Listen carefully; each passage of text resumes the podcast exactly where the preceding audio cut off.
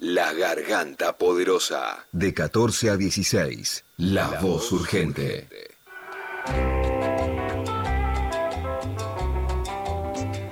Bueno, seguimos acá siendo las 14.24. Como decíamos al principio del programa, tenemos un invitado de lujo que eh, ya, ya está conectado con nosotras y nosotros en este momento. Eh, nada menos que un referente de la eh, preparación física que justamente inició su labor allá por el 73 en el Club Rivadavia de Lincoln y entrenador personal nada menos que Diego Maradona entre el 83 y el 94.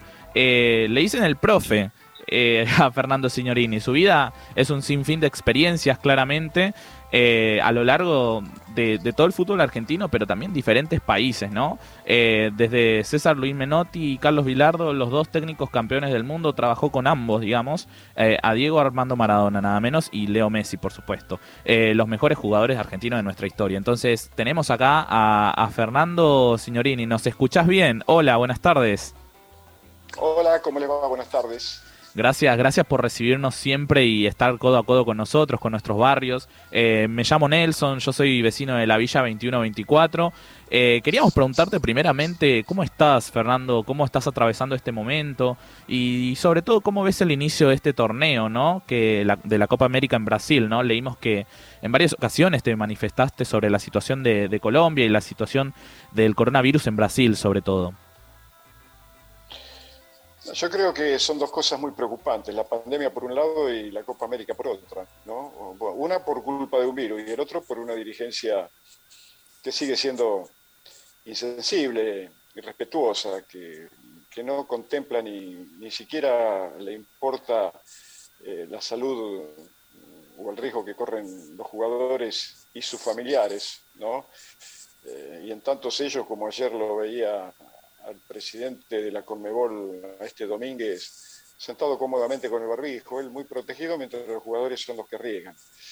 A mí me parece que, bueno, yo personalmente lo estoy eh, transitando muy bien, toda vez que, ¿de qué me voy a quejar si hay gente que la está pasando tan mal, ¿no? Eh, y, no necesitábamos de la pandemia para darnos cuenta de que hay muchísima gente que la está pasando tan mal. El otro día mismo estaba mirando que se jugó ese partido en, en, Santiago del Estero, en un estadio que costó 45 millones de dólares, en una provincia eh, que marcha primero en Argentina eh, en ese perverso rating de ser la, la, provincia que mayor cantidad de mortalidad infantil tiene por cada chico nacido vivo, con el 9.7 que prácticamente no tiene servicios para la mayoría de luz, gas, eh, agua potable, eh, y que además es una de las tres con mayor índice de, analfabetismo,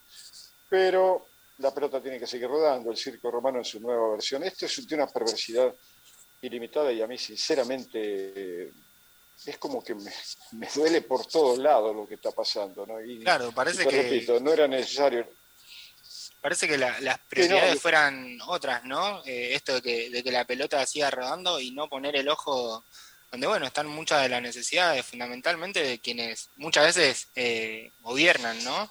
Em, y, sabemos que, bueno, detrás del fútbol, el fútbol que nos gusta a nosotros, hay, hay muchos negocios, ¿no? Eh, pero bueno, ahora en, este arranque de, la Copa América, nada, todos los argentinos que nos gusta ver a Leo jugar, eh, lo disfrutamos también, ¿no? En medio de, este contexto. Vos particularmente, Fernando, ¿cómo, ves a la selección eh, ya después de haber jugado la segunda fecha? Y, también qué se siente tener una Copa América, transitar una Copa América eh, sin tener a Diego hinchando desde la tribuna, ¿no? Sí, sí, eso es cierto, sí. Bueno, es una es uno de los dolores que nos van a acompañar en ese sentido para siempre. ¿no?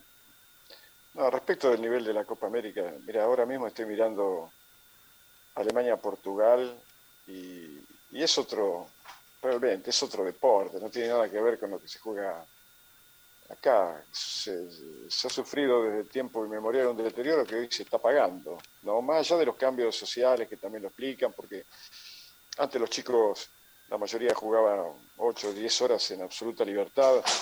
Hoy la tecnología, la PlayStation le ocupa ese tiempo, han cambiado las épocas, ha cambiado la sociedad y el fútbol no iba a salir indemne de ello, pero a mí el nivel de la Copa me parece paupérrimo, me parece bajísimo, porque además no se puede en estas condiciones. ¿Cómo haces si un equipo es producto de los ensayos y no tenés tiempo para ensayar porque no tenés los jugadores? Los jugadores vienen de Europa, de calendarios muy apretados, recargados, llegan y aún en medio de la pandemia, eh, ¿cuánto tiempo juntos eh, pueden estar? Porque además ahora también tienen que viajar en avión, jugar y volver, así que los tiempos prácticamente son muy, muy, muy limitados. Yo creo que en ese sentido cada vez estamos con mayor desventaja con los equipos europeos, ya te digo, el mismo partido de ayer, sí, el triunfo y nada más. ¿Quién se va a acordar de este partido dentro de tres semanas?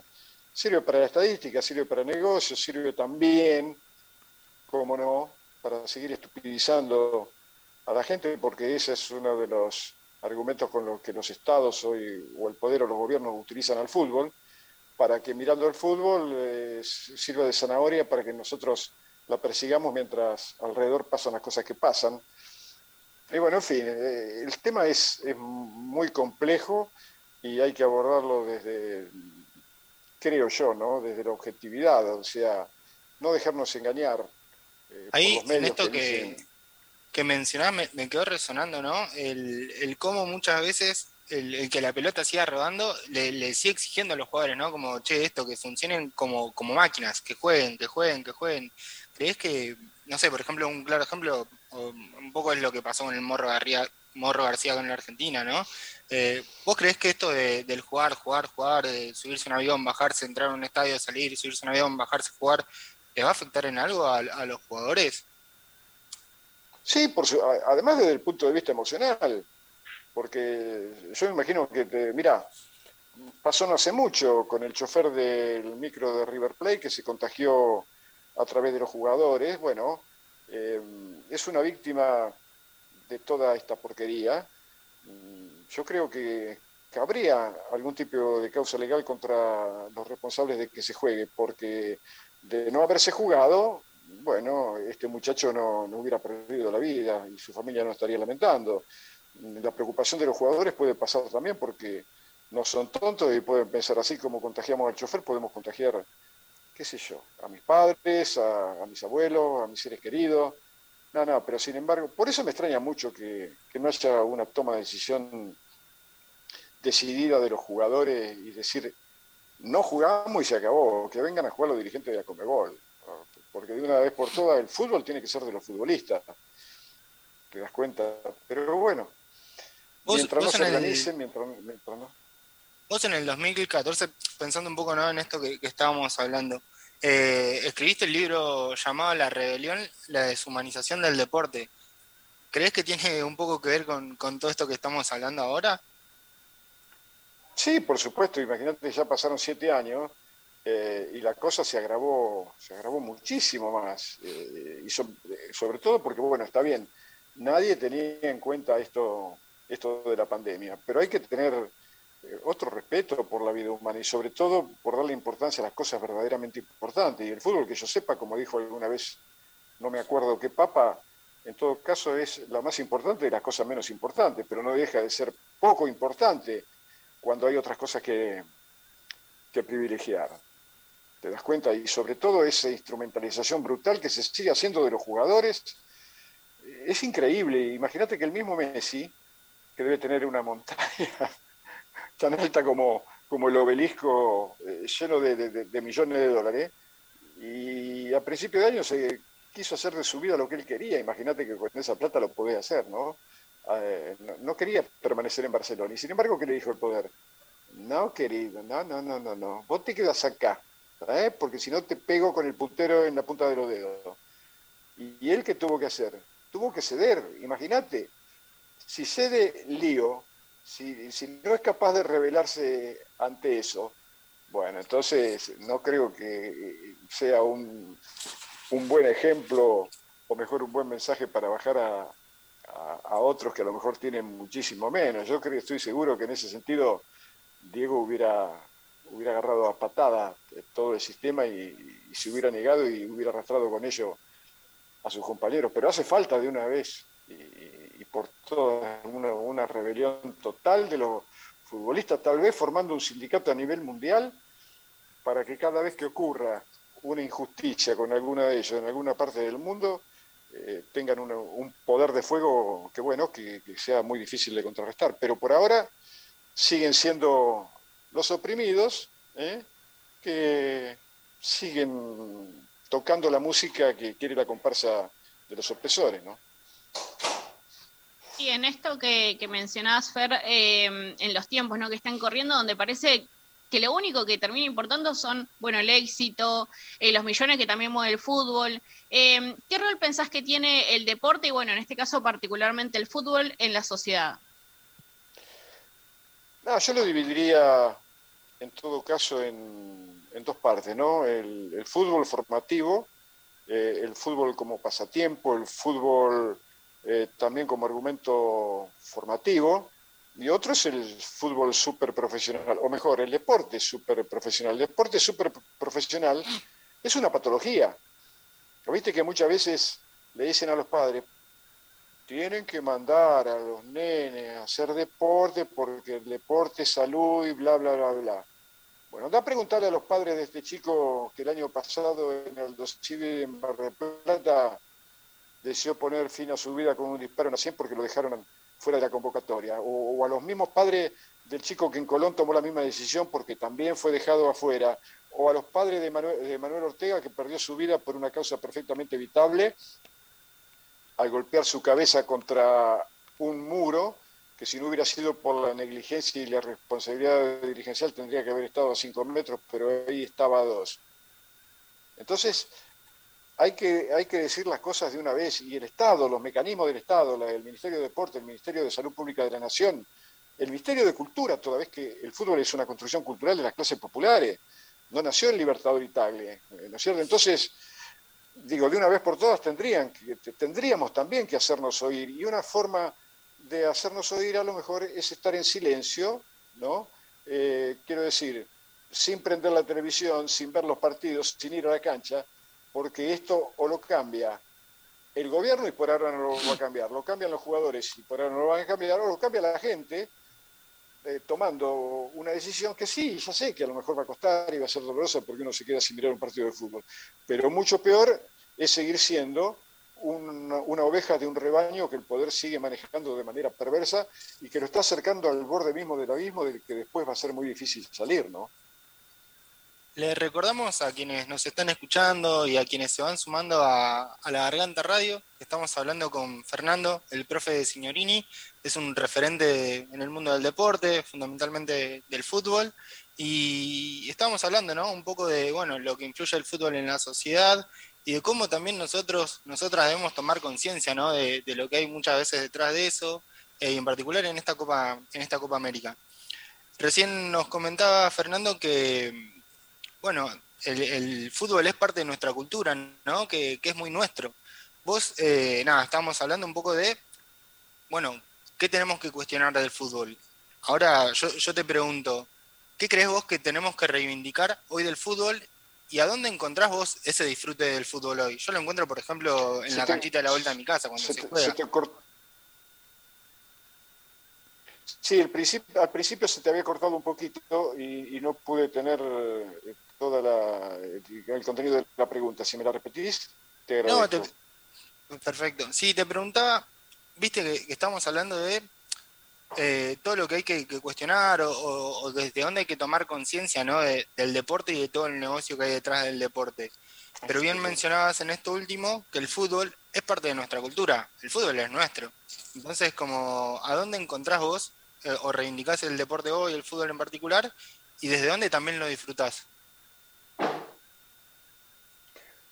Mira, yo lo, disfruto cuando veo, por ejemplo, partidos, eh, no sé, en, este caso de la Eurocopa, estos mismos partidos, porque se juega otra cosa, se juega de otra manera, con otra protección, ya con gente en los estadios, porque el fútbol es de la gente.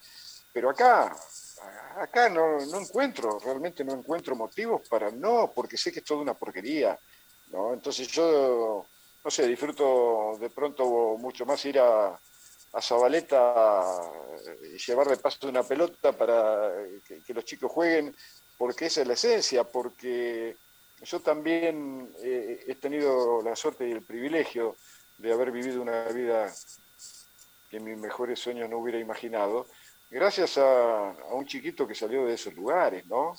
Eh, a un negrito de mierda, como todavía una buena parte de la, sociedad hipócrita sigue diciendo. Yo encuentro ahí, en las raíces, en la esencia misma del fútbol, y el fútbol nació en los barrios, nació en el sórdido barrial, ¿no? pero con la posibilidad de darle a los chicos la, eh, de, poder llegar al cielo, como a veces eh, yo le repetía a Diego, pero a mí el sistema no me atrapa, ni mucho menos, a mí no me atrapan estos miserables que están en los programas de televisión, que lo disfrazan de saco y corbata para decir estupideces, pero que en definitiva quedan expuestos al patetismo lógico de que están constituidos. Eh, creo que cada uno tenemos más que nunca la posibilidad, casi la necesidad de pensar por nosotros mismos, de no seguir eh, las pautas que quiere el sistema porque terminamos siendo, como te decía anteriormente, ovejas del mismo rebaño, ¿no? Y volviendo, viste, mencionabas a, los negritos de mierda, nosotros lo, reivindicamos, y, uno, uno hermoso que nos enseñó un montón, bueno, es el Diego, y, vos lo traías recién, ¿no? Desde tus palabras y desde tus sentimientos profundamente, porque estuviste junto a él como preparador más de 10 años y lo conociste durante un montón de años más. Eh, ¿Qué representó él para vos, si nos tuvieses que contar? Eh, mira, el diccionario de la Red Academia creo que tiene 88.000 palabras, pero yo he buscado adjetivos, ¿no? Para, en pocas palabras, decir lo que representó. Digo, no, no, no, no, no se puede traducir a palabras. No, tiene que ver con los sentimientos. Y es de pronto como querer definir, no sé, qué es el amor. Y sí, hay muchas cosas escritas, eh, fantásticas, ¿no? ¿Qué sé yo? Un concepto muy volátil, ¿no, Fernando? Claro, por eso te digo, yo lo que representó no... No, no lo podría, sinceramente. Sería casi irrespetuoso con el verdadero valor que tuvo Diego, Diego en mi vida. ¿no? ¿Alguna vez dijiste, Fernando, que la mejor jugada que... Perdón, ahí va. Ahí con el retorno del Zoom se hace complicado, viste, hacer radio en este, en este contexto, pero bueno, es la que va. Eh, ¿Alguna vez dijiste que la mejor jugada de Diego fue haber eh, defendido su condición de clase? Eh, ¿Qué sentías vos cuando defendía las clases populares? además, en, en, ese contexto, ¿no? Tan, tan carroñero como lo es el negocio del fútbol. No, bueno, por eso, porque yo muchas veces también es como que charlábamos sobre el tema, ¿no? Eh, y yo mismo le decía, vos tenés que estar orgulloso y tenés que ser fiero de tu condición de, haber nacido en Fiorito, porque si hubiera nacido en, un barrio opulento, por eso decía en, Libertador y a lo mejor hubiera sido polista. Y, vos de chiquito, está bien con todo eso de que, de que pueda ser polista que lo sea, pero le digo, seguramente en Fiorito no podía ser jugador de polo, porque si había un caballo te lo comía de, por el nombre que había, ¿no?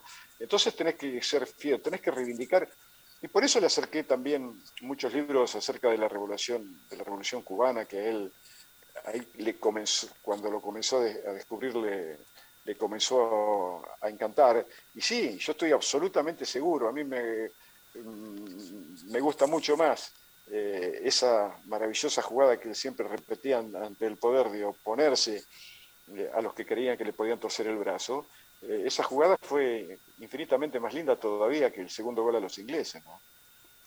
Bueno, y yo acá, por ejemplo, eh, bueno, estoy en la reacción de la garganta en Córdoba Capital y, lo, tengo, lo tengo a mano en, una impresión que, hicimos.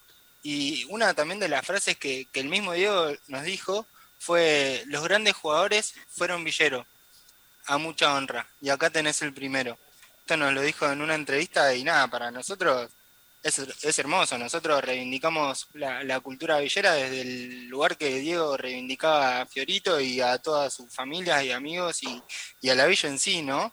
Eh, nada, eso, eso es hermoso, digamos, poder traerlo y que, que él mismo nos lo haya traído a nosotros. Pensando... y lo mismo, lo mismo pasó con, con el querido René, René Houseman, que fue con ustedes al Mundial. Al Mundial. Al Mundial de Brasil, y con Carlitos Teve, y con Juan Román Riquelme, y con el Kun Agüero y el Tona Río Rosario. Sí, cientos, sí, claro. La mejor historia del fútbol argentino la hicieron los chicos que salieron desde ahí, ¿no? Chicos que cuando están ahí son despreciados, sinceramente, son despreciados por una muy buena parte de la sociedad. Ahora, claro, después si vuelven con un título, no sé, de campeón del mundo de box o, un título mundial de, fútbol, eh, los pasean por las grandes avenidas, los llevan al Salón Blanco de la Casa Rosada, los suben al balcón de la Casa de Gobierno, los, los instrumentalizan, los usan. Entonces, todo esto tiene, tiene que terminar de una vez por todas. Y toda, toda esa, esta institución o mecanismo ¿no? que, que trabaja ya casi sola, ¿no? Atrás, valorando la meritocracia y todos esos valores horribles que, claro, vos salís de la villa y repentinamente te hacen como entre comillas parte de ellos, parte de esa eh, burguesía que todavía sigue de alguna manera eh, discriminándonos, estigmatizándonos, cuando en realidad nosotros lo que hacemos justamente es tratar de revertir esas cosas con nuestra forma de hacer eh, política, ¿no? Nosotros los villeros y las villeras reivindicándonos desde ese estigma para presentar esto de una pelota, bueno, cómo esa pelota no es solamente un espacio de fútbol donde llevamos a los pibes todos los fines de semana o entre semana a, jugar un rato, sino armar rondas, hablar de qué pasa en su barrio, qué les pasa a ellos, qué es lo que necesitan y que esa pelota se transforme en un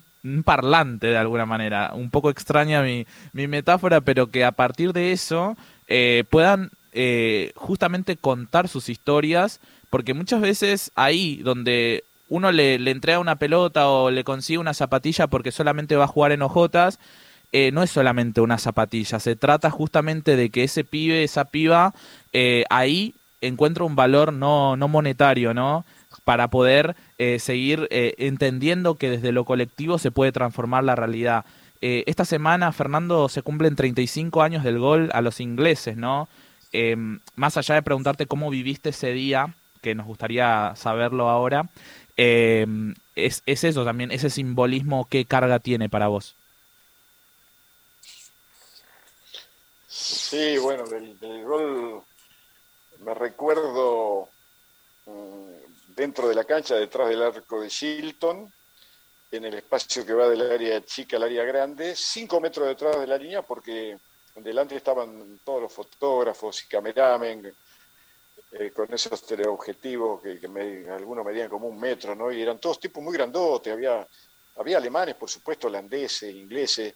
Y, bueno, y cuando Diego comenzó a evolucionar, eh, después del, del pase sensacional que le, que le dio el negro Enrique, que lo dejó solo a, 50 metros del arco. Bueno, claro, eh, él se venía hacia el arco y entonces todo lo que estaban adelante se empezaron a parar porque ya, claro, presentían que algo maravilloso iba a ocurrir. Y, yo de pronto me vi con una barrera humana y, a los codazos, no pude ver el gol. Sinceramente, escuché que, explotó el estadio y me dio risa porque después cuando terminó el partido, eh, conté los pasos que había de donde estaba yo al lugar donde entró la pelota y había 14 pasos, 14 metros. Y estando en el ringside no pude ver el knockout, pues ya te digo, lo tuve que ver después cuando llegamos a la concentración, a la concentración de la América. ¿no? Así fue muy, muy cómico. Y, y claro, bueno, en definitiva, era un gol que Diego se lo merecía todo, ¿no? yo creo que todavía más lindo que el gol fue el relato de Víctor Hugo, que es realmente emocionante y que, se escucha en todo el mundo. Ese relato eh, acompaña casi permanentemente a, la jugada de Diego. Pero sí, son hechos inolvidables. Vos sabés que la memoria es selectiva y recuerda generalmente las cosas que te emocionan. Y entonces ese gol, claro, nació fue pergeniado y con, esa idea ¿no? de, transformarse en inolvidable. ¿Cómo te lo vas a olvidar? Yo creo que, sobre todo aquellos que estuvimos ese día en la cancha y a pesar de que yo sinceramente no lo vi. Claro, lo, tuviste que ver después, digamos, tuviste ahí para verlo en vivo y, te quedó para, para el después. Bueno, nosotros, las generaciones que, que vinimos después, eh, nacimos con, con, el Diego también ahí, rescatándolo desde esos lugares, ¿no? Y fundamentalmente de estos goles, que qué sé yo, para mí también, también es un ídolo. Pero bueno, vos, también lo, lo, conociste desde varios lugares. Eh, el Diego ídolo, pero también el Diego persona, ser humano sabiendo que, esto, ¿no? Siente y tiene emociones y vive y pasa un montón de, cosas, pero por ahí el fútbol negocio o, el show de, la televisión no lo muestra. ¿Vos eh, ¿qué, diferencia veías entre el Diego ídolo y entre... No, no, no, por supuesto. Por eso yo en, en ese documental de, de Asis Capadia dije que, que, yo con Diego iba hasta el fin del mundo y con Maradona, no iba hasta la esquina, porque Maradona fue el personaje que se tuvo que inventar, porque el poder quería que, que, se lo inventara también, ¿no? Porque si, si no, el, el pelu de Fiorito, Diego, no, no, no servía para perversidad, no servía para instrumentalización, porque, y bueno, porque era un chico, eh, además de ser muy humilde, era muy simpático, eh, era de una infinita ternura en su relación, no, ellos no necesitaban eh, peleador, agresivo, con toda esa perversidad con que esta sociedad está siendo encaminada no sé hacia dónde. ¿no? Y bueno, y él le dio el gusto también. Sí, él le dio el gusto, pero en definitiva no se dio nunca y por eso también fue que terminó como terminó. Él no solamente le cortaron las piernas, yo creo que le acortaron, no solamente le acortaron su vida, sino que no le permitieron eh, vivir esa, esa vida fantástica maravillosa que él hubiera merecido. ¿no? Bueno, estamos con, Fernando Signorini, preparador físico, eh, nada, un, referente del mundo del fútbol, del deporte, como veníamos comentando, y también, como lo, habrán escuchado, nos, trajo mucho de su experiencia y de también, eh, nada, lo importante de ver el fútbol desde otra perspectiva y conocerlo desde ahí. Profe, te agradecemos muchísimo, sinceramente, de lo más profundo de nuestros barrios, la, comunicación y todo lo que, lo que nos aportás siempre cada vez que, te escuchamos, cada vez que nos visitás, cada vez que nos acompañás en alguna lucha, en algún reclamo. Eh, y nuevamente gracias. Y nada, nos gustaría que, también puedas, eh, puedas cerrar eh, invitando bueno, a quienes nos están escuchando del otro lado a, recordar y rememorar este 22 de, de junio a las 16.09 los 35 años de, del segundo gol de Maradona contra los ingleses. Claro, a las 16.09, desde donde estén, no se van a olvidar, ¿no? Eh, además, hasta el que puede, porque muchos no van a poder, pero el que puede, que ponga la televisión o que vuelva a poner el video o, el relato del gol y, vuelva a gritar casi hasta, hasta enervarse con, con esa emoción que sentimos en aquel momento. Creo que va a tener alcance planetario porque se trata de un ser legendario también. Así que para todos ustedes, para todos, para todos y todas, todavía no me acostumbré a, usar el vocabulario inclusive, pero sobre todo para los papás, mañana un muy, muy, muy, muy feliz Día del Padre. Ojalá que la puedan pasar rodeado de sus afectos, cuidándonos mucho, eso sí, porque la cosa sigue bastante complicada y hay que tener cuidado. ¿Ok? Profe, te agradecemos nuevamente un montón y te mandamos un gran abrazo. Hasta pronto, mucha suerte a todos.